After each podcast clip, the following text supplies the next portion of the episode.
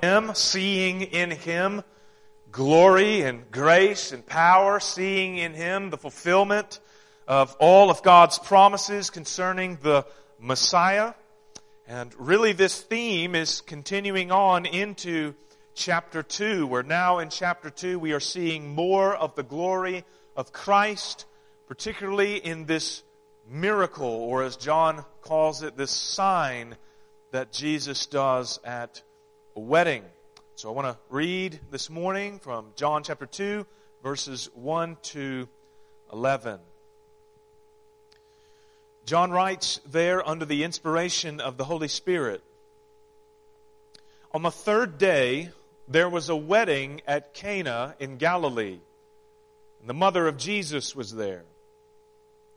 Jesus also was invited to the wedding with his disciples. When the wine ran out, the mother of Jesus said to him, They have no wine. And Jesus said to her, Woman, what does this have to do with me? My hour has not yet come. His mother said to the servants, Do whatever he tells you. Now there were six stone water jars there for the Jewish rites of purification, each holding 20 or 30 gallons. Jesus said to the servants, Fill the jars with water. They filled them up to the brim. He said to them, Now draw some out, and take it to the master of the feast. So they took it.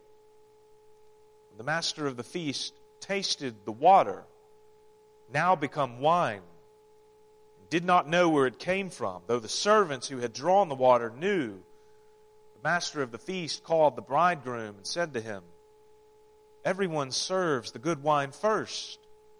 When people have drunk freely, then the poor wine. But you have kept the good wine until now. This, the first of his signs, Jesus did at Cana in Galilee and manifested his glory and his disciples believed in him. Would you pray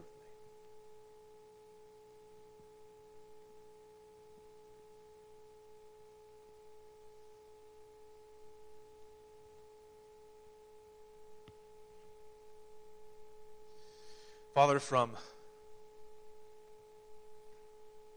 thousands upon thousands of years ago,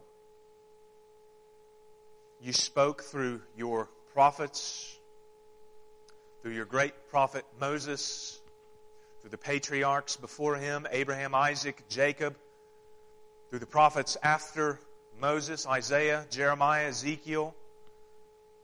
You spoke through them and you warned of your coming judgment against your people because of their idolatry and sinfulness. And you also told to them of a day that would come when after judgment they would be delivered from all wrath, from all of their sin. They would be rescued, and that this rescue would come through a single man. Your Christ, your Messiah, your appointed King who would bring the fulfillment of all of your great and glorious promises. Father, we see in Jesus, and your disciples see and saw in Jesus the fulfillment of all of these promises. We see in Christ, Lord, that you are a God who, when you speak, you speak truth and you do everything you say you will do. Father, I pray that this morning we would see in Christ not just some miracle worker, but that we would see in Jesus the promised Christ of God, the very Son of God, who in himself has authority to give life to us. Father, we pray that you would illuminate your word for us this morning by your Spirit. We pray all of these things in Jesus' name. Amen.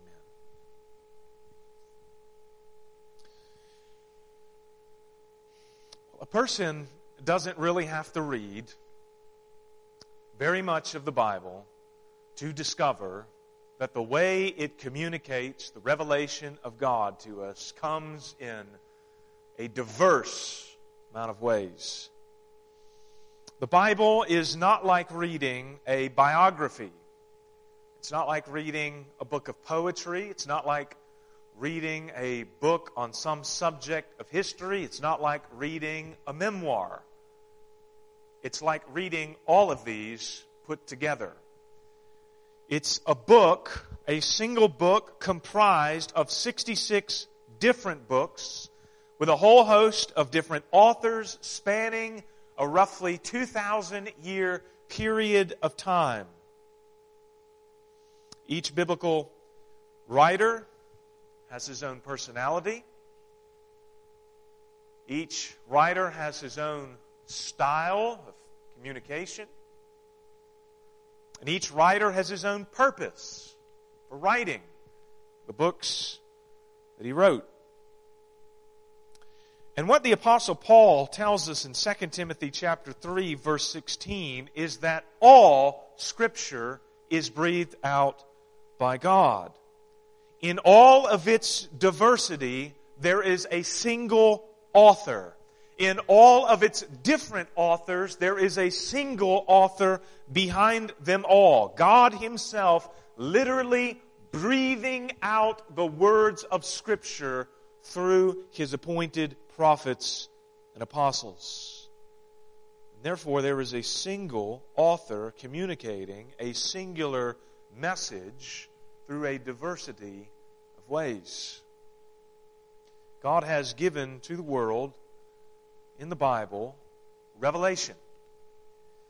And in this revelation, the gates of heaven have been opened to the world, and we are able to see and to know who God is and what He has done in the world, as well as what He is continuing to do in the world to this day.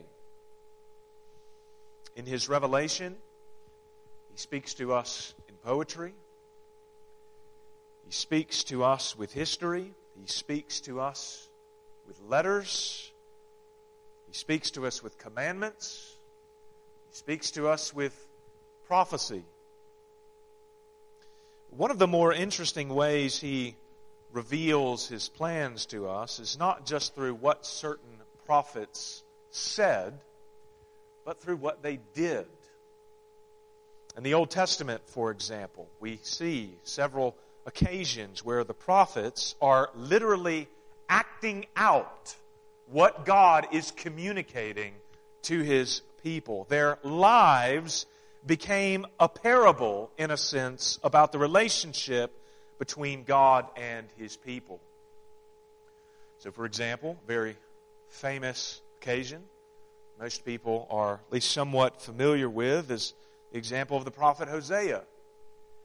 Very beginning of the book of Hosea, chapter 1. God comes to Hosea, Hosea and commands him to take a wife, literally a wife of harlotry. God is commanding Hosea to take a woman who is known among the people of God as being promiscuous and unfaithful. And he wants Hosea to take this kind of woman as his own wife. He wants him to marry her and thus enter into a covenant with her and even start a family with her, to have children with her. And this whole relationship that God calls Hosea to have with this woman is meant to symbolize the relationship that God Himself has entered into with the people of Israel. Which means that the picture he is communicating in the life of Hosea is a picture of unfaithfulness. God is the bridegroom. He has, out of his freedom and mercy and care and love, entered into a covenant relationship with the Israelites, and they are pictured as being the harlot. God has saved them, rescued them from their enemies, and yet, despite His love and care, they have continued to go after other gods to serve them, to follow them. And the result of them following these other gods is nothing but sin bloodshed, unfaithfulness, corruption. So in Hosea's life, you have a picture of the relationship between God and his people, and it is, a communi- it is communicating judgment to his people. Well, as you continue to read in Hosea as well, by the time you get to chapter 3, you also see in Hosea's life a picture of grace.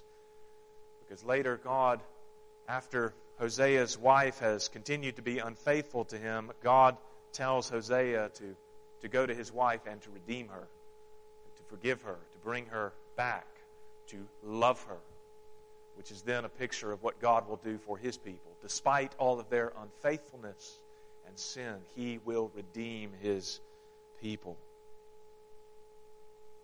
God was speaking to his people through a prophet, literally acting out his message. This is very often the case of what God does in the Old Testament.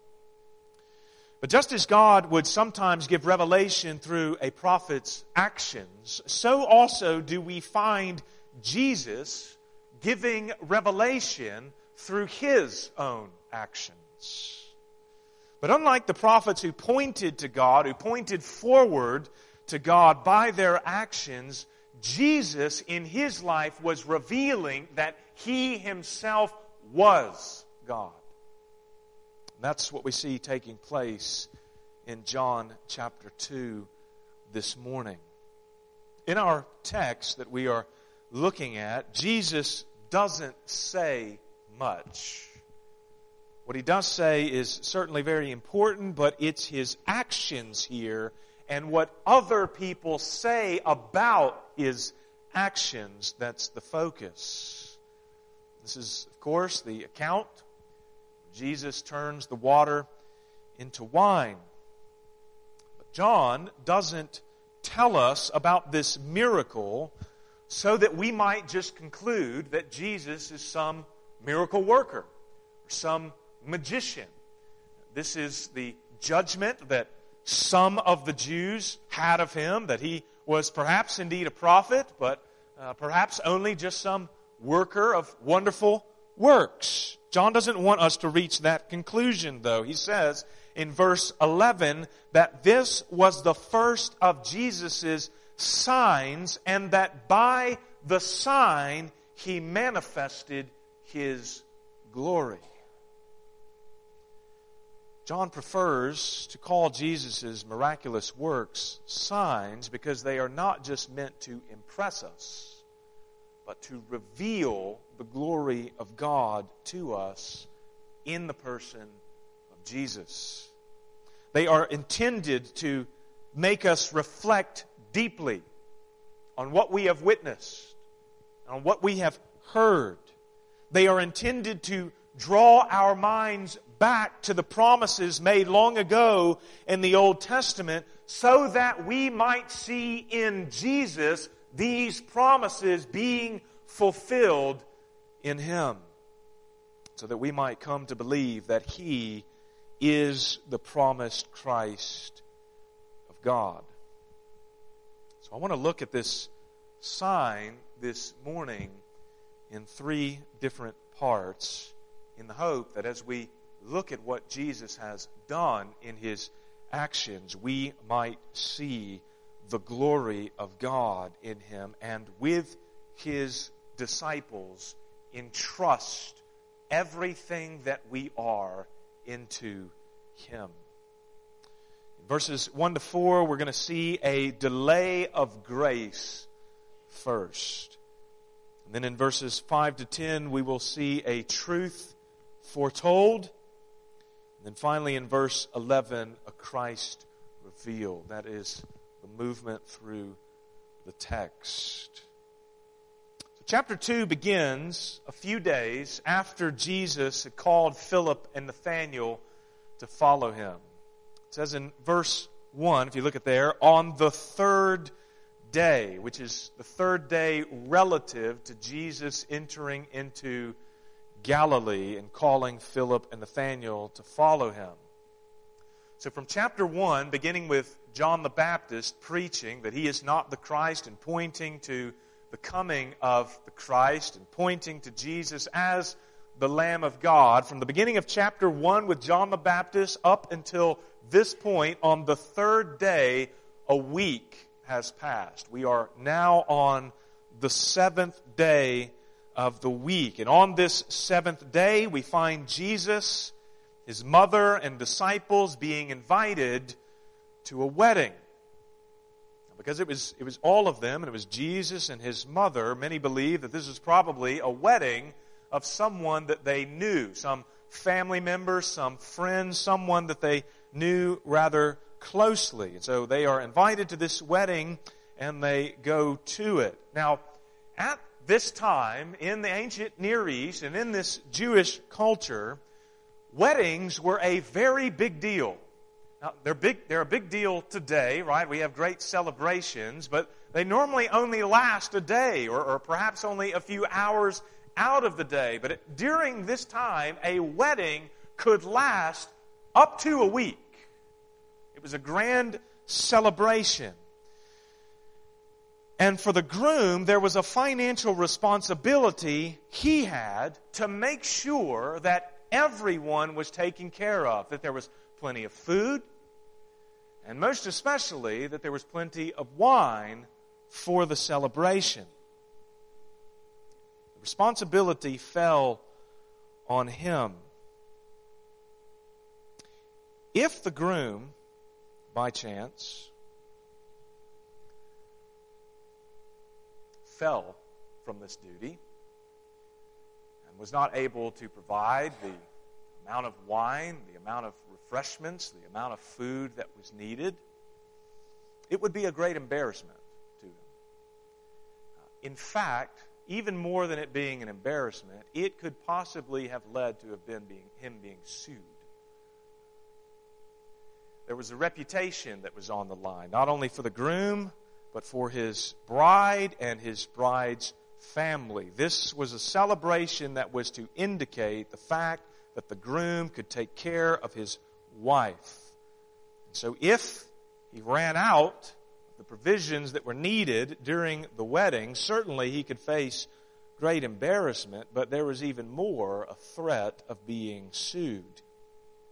So in verse 3, when Jesus' mother comes to him and says, they have no wine, she's not just pointing out a fact.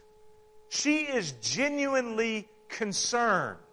This is the concern that you could imagine a mother would have if her son or even her daughter was about to be greatly embarrassed. She is deeply concerned about what is taking place here. As I said before, the wedding was probably for someone she knew closely. So she doesn't want them to be embarrassed. She doesn't want there to be any potential consequences. And so she goes to her son and she tells him they have no wine, hinting for him to do something about it. Now, in the text, and up to this point, there's no indication that Jesus' mother is expecting him to perform any great miracle. John says this is the first sign that he does at the beginning of his ministry. So, probably all Mary is asking Jesus to do is to use the resources that she knows he has. He has disciples that are beginning to follow him, follow him as a teacher. He has grown up in this community, so she's probably desiring that he use his connections around the community, his natural resources to remedy the problem that has arisen. Moreover, if Jesus complies with his mother's wishes and acquires more wine for the wedding, he's going to be praised for saving the wedding. He's going to become the hero. He's going to be the guy who uses his resources and connections to deal with the issue that has arisen. And you can just imagine if he, if the, the wedding had run out of wine and then all of a sudden Jesus comes in and brings all of this wine to restore what had, what had run out, the the bridegroom, the bride, the rest of the family would have then praised Jesus for this kind gesture. It's for this reason that Jesus replies to his mother the way he does in verse 4. He says to her, Woman, what does this have to do with me? My hour has not yet come. You see, Jesus is not being rude here or giving some careless rebuke to his mother. He is taking this moment of panic and desperation to begin teaching about his ultimate mission. The very reason why he is on this earth. As we read in the rest of the gospel, we find that when Jesus speaks of his hour, he is speaking of the appointed time when he will be crucified. Through that crucifixion, he's going to bear in his own body the sin of his people from all the nations and thus receive glory for accomplishing salvation. That is ultimately how Jesus is going to be glorified in the world. It's only as we come to John chapter 12, after the Greeks begin to seek Jesus, that Jesus says, The hour has come for the Son of Man to be glorified. Leading up to chapter 12, it's, it's what we read here. My hour has not yet come. The hour for me to be glorified, the hour for me to be praised has not yet arrived. This hour Jesus speaks of, his death followed by his resurrection, is the very purpose Jesus entered into the world. That was his mission, and that was how he would be glorified. So when his mother hints towards him saving the wedding by acquiring some wine and consequently receiving some glory from it, he takes this moment as an opportunity to teach about his greater mission to receive glory. He refuses initially to comply with her wish in order to begin preparing her, as well as his disciples, for the way in which he will ultimately be glorified. And it is in this refusal, this initial refusal, that we learn a principle of God's dealings with us. That very often, the grace we desire is delayed, but it's not necessarily denied. Very often, God delays His grace with us but that does not mean that it is denied. As we see in this text and as we continue reading through it, what we find is that Jesus initially refuses his mother's request. He doesn't fulfill it in the way she was desiring him to fulfill it. But just a few verses later, we do see him bringing wine to the wedding. But again, not in the way that she was expecting. He does so in a far greater way. He provides wine to the wedding in a miraculous way by taking water and transforming it into something brand new, into new wine. So he complies after an initial delay in order to bring more glory to himself. We see this also taking place later on in the Gospel of John in chapter 11 with the death of Lazarus. In John chapter 11, we find that Jesus is away from Mary, Martha, and Lazarus. Lazarus has fallen ill. Mary and Martha, his sisters, send word to Jesus this time, they know Jesus can heal him. They have seen Jesus heal the sick. They have seen him heal the lame. They have seen him work mighty wonders that can only be performed by God Himself. And so, so they know our brother has fallen ill. Jesus can take care of it. They are desiring for the grace of Christ to come to Lazarus. So they send word to Jesus. Jesus, come. Your, your friend, the one whom you love, the one whom we love, has fallen ill. Come and heal him. What we read in John chapter 11, verses 5 and 6, is this.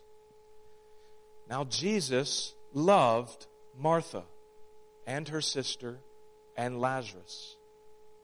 So when he heard that Lazarus was ill, he stayed two days longer in the place where he was.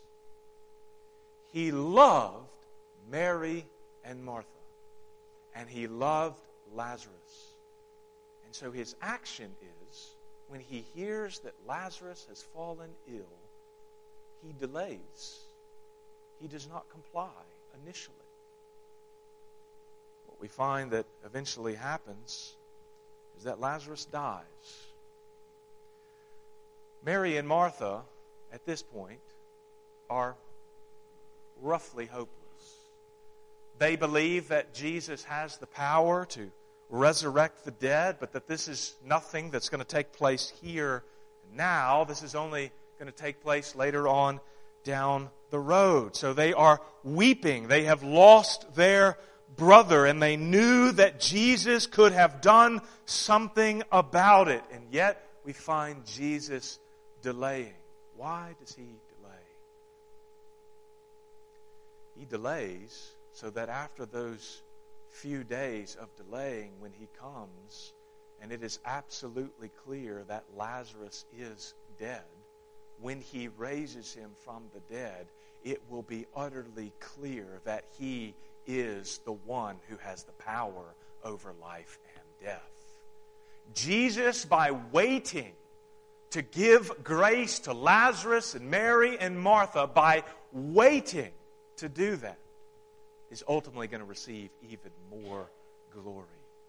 And he's going to bring even more joy than Mary and Martha could have even imagined. Would it not have been great if Jesus had come and healed Lazarus? Yes, indeed it would.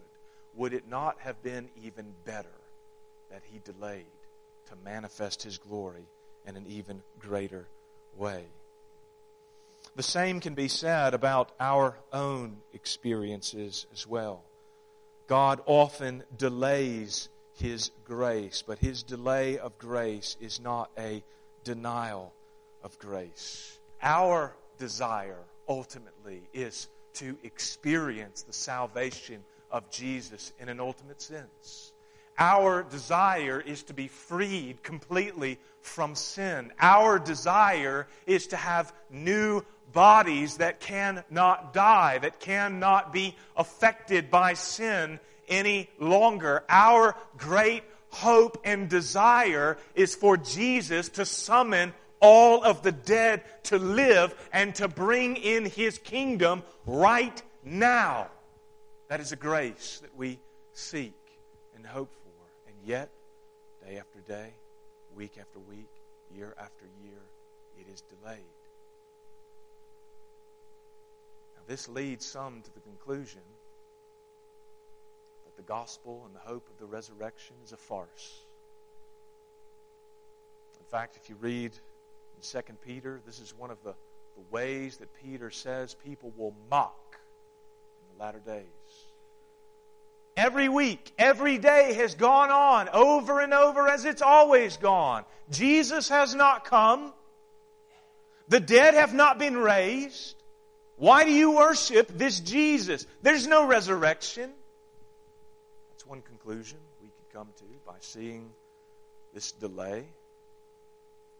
And Jesus certainly could have come 2,000 years ago. He could have come a thousand years ago. But imagine the glory that he will receive when thousands upon thousands of people, millions upon millions, over a course of thousands of years, will be raised from the dead when he comes at his appointed time. It is far greater for God and far more glorifying for him to raise the dead over the span of thousands of years than to raise the dead over just a couple of decades. The way that God acts, the way that God deals with us, is that He grants us grace that will maximize our joy and satisfaction in Him while at the same time maximizing His own glory. He wants us to see Him as He truly is. The true God, ultimately satisfying and beautiful. And we only see this when God does the impossible. So God often delays His grace. He delays His grace that we cry out for so that when He does finally answer it, we will praise Him all the more. We ought not to confuse grace delayed with a grace denied. This is what we begin to see beginning of chapter 2 here, where Jesus delays complying with his mother's request. As we come to verses 5 to 10, we see a truth foretold, a truth foretold. After Jesus answers his mother, she submits herself to his judgment and then instructs the servants at the wedding to do whatever he tells them to do. And it's at this moment that Jesus performs a sign. We read that there were these six jars for the, the Jewish rites of purification, and these jars all together could have held in them about 100 to 150 gallons of water. And Jesus speaks to the servants and he instructs them. I want you to, to fill these jars up with water. And so they do. They fill them up with water. It says they fill them up to the brim. And then after they filled these jars up with the water, he instructs them now take these, draw some of this water out and take it to the master of the feast. And so they comply with this command as well. And when they take it to the master of the feast, the master of the feast does not realize that the wine he's about to drink was actually water. It was only the servants who had known what was actually in these jars. It was only the servants who had seen the water become wine. But the master receives some of this water now become wine in verse 9. So this great miracle has taken place. And these servants, no doubt, are probably confused. What exactly has just occurred? And then notice what the master of the feast says. Again, he, he doesn't realize that a miracle has taken place.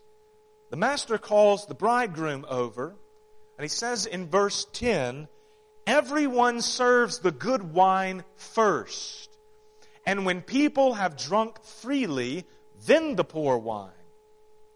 You have kept the good wine until now. Now, why does John record these words of the Master for us here? He could have recorded all different kinds of reactions. I'm sure the servants were talking back and forth about what they had just witnessed, and he could have recorded that. I'm sure his mother was greatly satisfied that now there were provisions for this wedding, and he could have recorded that. But he records these particular words of the master of the feast for a certain reason. Why these words? Well, I think John wants us to see here in these words the master of the feast speaking better than he knew. He's speaking better than he knew. He didn't realize that this water had become wine, but he's saying something here that John wants us to see. And I believe it is that he wants us to see the Master speaking a truth better than he knew. This is something we see taking place throughout the rest of the Gospel of John. For example, in John chapter 11, We have this, of course, great scene of Jesus raising Lazarus from the dead. Many of the Jews had witnessed this, and because of this great miracle, many of the Jews began to believe in Jesus. How could you not believe in Jesus? He just raised a man from the dead. But there were some who felt threatened by what they saw Jesus doing, namely the Pharisees and some of the chief priests. And so in John chapter 11, after Jesus has raised Lazarus from the dead, we find the Pharisees and the chief priests beginning to conspire against Jesus. They have to do something about him. All of the people, the, the populace are going to Jesus, and this for them is a threat. And it's a threat because the people are believing that Jesus is the Messiah. And at the time, to believe that the Messiah had come was to believe that the king had come who was going to give ultimate deliverance from the Roman authorities. The Pharisees and the chief priests had an in with the Roman authorities. They had security with the Roman authorities. And so, if the people are beginning to believe that Jesus is the Messiah, they might be a threat to the Romans, and the Romans might squash them all. The Jews feel threatened, so they begin to conspire against Jesus. Well, in the midst of them going back and forth on what to do about Jesus, the high priest Caiaphas rebukes all of them and insists that Jesus must die. He says in verse 49, You know nothing at all, nor do you understand that it is better for you that one man should die for the people, not that the whole nation should perish. Then John makes this interesting comment in verse 51.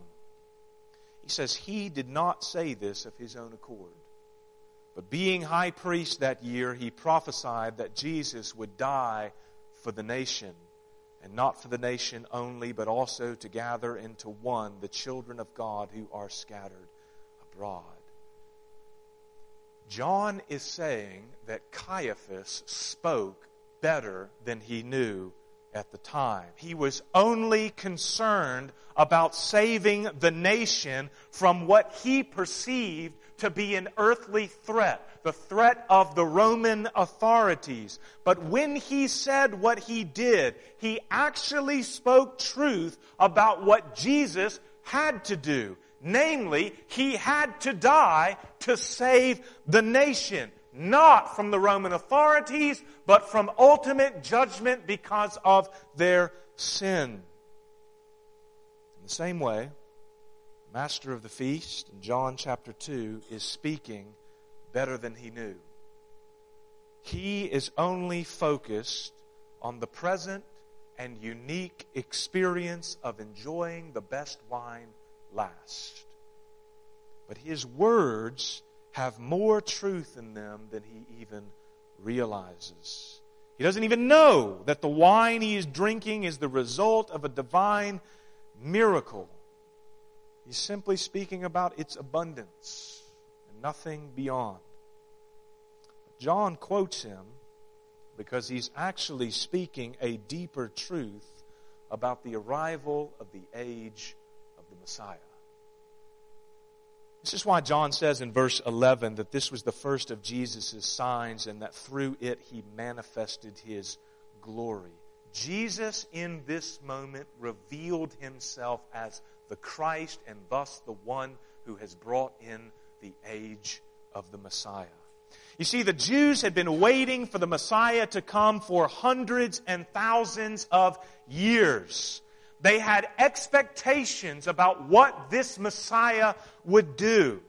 They knew from the promises that God had given to the patriarchs that when this Messiah come, He's going to bring both blessings to all the nations as well as judgment to all the nations. They knew that He was going to bring in an eternal kingdom because the Messiah was going to be the offspring of David, and David was promised that one of his offspring would reign forever. They knew that when the Messiah came, they would be saved from all of their earthly enemies. And they knew as well that the Messiah would bring in somehow the forgiveness of their own sin.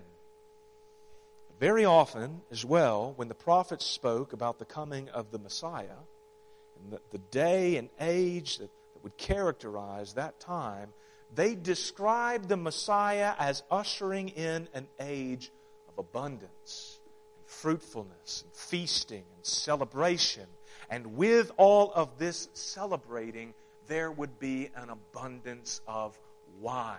Flowing wine. That is the picture of the day of the Christ.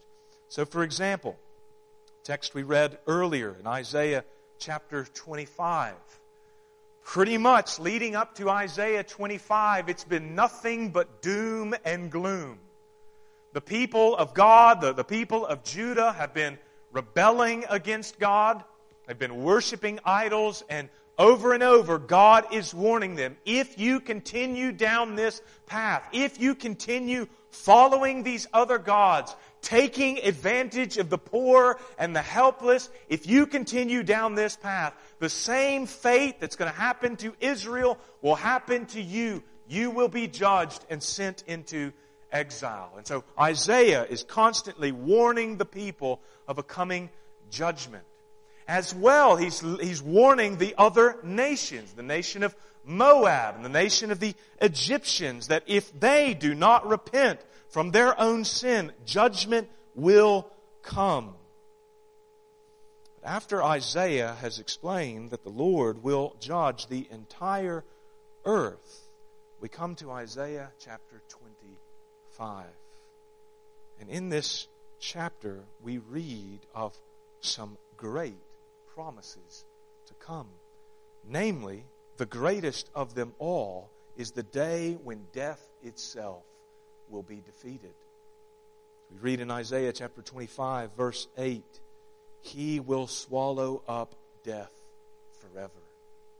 And the Lord God will wipe away tears from all faces, and the reproach of His people He will take away from all the earth But right before this great promise, this, this ultimate defeat of death itself, Isaiah says in verse 6 On this mountain, the Lord of hosts will make for all peoples a feast of rich food, a feast of well aged wine, of rich food full of marrow, of aged wine well refined. This is what the age of the Messiah would be a day of feasting, a day of celebrating, a day of flowing wine. And John is quoting the master of the feast that the good wine is being provided in abundance to say that the Christ has been revealed in the person of Jesus. John wants us to see that Jesus has brought in the day of the Messiah. And so the question then becomes what will you do with this knowledge? God has given all of these indications that when his chosen and anointed king comes, he is going to usher in a day that culminates in a final victory over death itself. He has promised to the world that when His Messiah comes, He is bringing in a day when the forgiveness of sins will go out freely to all of the nations. And now John is saying Jesus has brought that day in. He is the one who has brought overflowing wine. What will you do with that knowledge? Jesus' disciples, as we see at the end of verse 11, responded rightly. They responded how we ought to respond. They perceived, a very small measure, but nevertheless, they perceived that the Christ was here in Jesus. And we read there that the disciples believed in him. That's what John wants us to see here. This, this is not a belief, friends. This is not a belief where we just, we just assent in our heads to the fact that the Christ has come. And then we move on. This is the kind of belief where we entrust everything we are into this singular person, Jesus. This is the kind of belief exercised by the disciples where they left everything to follow this man. This is the kind of belief that eventually would lead them to be the great apostles, the foundations of the church, those who would go out into the nations proclaiming the good news that the Christ has come, even at a great consequence to their own lives, because it was worth it. It was worth it. And it's worth it, friends, because God has done something brand new in the world. The world, friends, is a dark place. You don't need me to convince you of that. We can look around and see it. The great cloud that surrounds us all is death itself. We've all experienced it. And what John is saying is that when this age of the Messiah comes, death is defeated. The great day of life has entered, and the curse is lifted. The hope that the world is without is now found in Christ. Friends, this is all the reason why we are to entrust ourselves in Jesus. Who else among men can give us a better hope? Tell you, no presidential candidates will do that. No kings, no political systems, nothing of this world can give us that kind of hope. The hope we need is found in Jesus because he is the King of righteousness who has victory over the grave itself. This is the conclusion John wants us to come to. Jesus is the giver of the feast and the one who brings in the age of the Messiah. Friends, let us submit ourselves to him and with the joy of his disciples bow our knees to the great King who will give us life everlasting. Would you pray with me?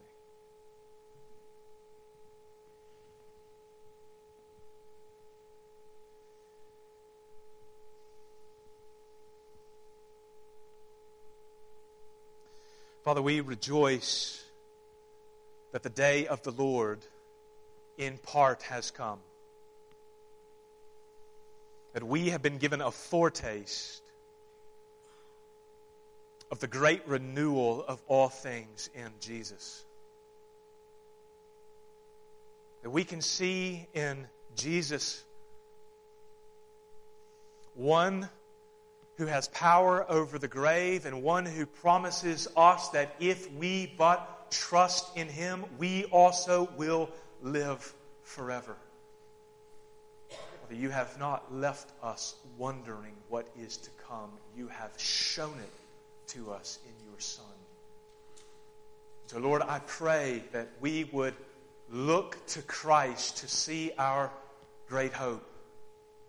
And that our hearts would be pricked with the realities to come so that we would be stirred on to love and good works.